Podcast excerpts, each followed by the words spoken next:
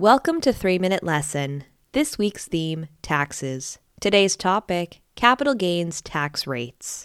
Most people make money through employment, where wages are supplied by an employer and are taxed according to the government residing where that income was earned.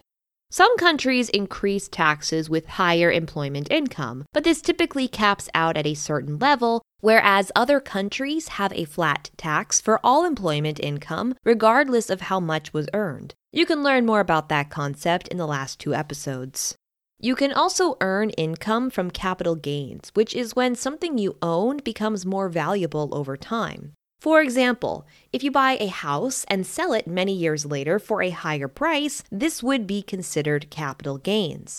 You can also have capital gains from buying stocks and selling them at a higher price. For more info about that, check out Finance Week on this podcast starting at episode 81.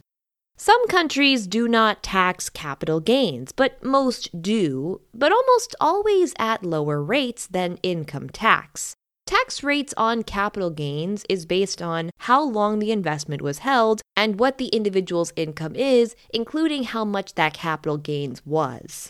For example, if I buy 100 shares of Amazon stock back in 2007 when it was around $50 a share and held these stocks and sold them today at a price of $3,000 a share, I would have made a capital gains profit of $295,000. In the United States, the first $40,000 of my profit is taxed at 0%, and then the income above $40,000 but below $444,000 would be taxed at 15%. Anything above $444,000 is 20%. So, for those Amazon stocks I hypothetically sold, the tax owed would be just under $60,000, ignoring any other income I made that year. If I had earned the same $295,000 from my regular job that same year, I would have paid over $100,000 in income taxes. Although capital gains tax rates tend to shift more dramatically over time, they are usually lower than income tax. The rationale is that favorable tax rates encourages people to invest more, be it in stocks or real estate or something else.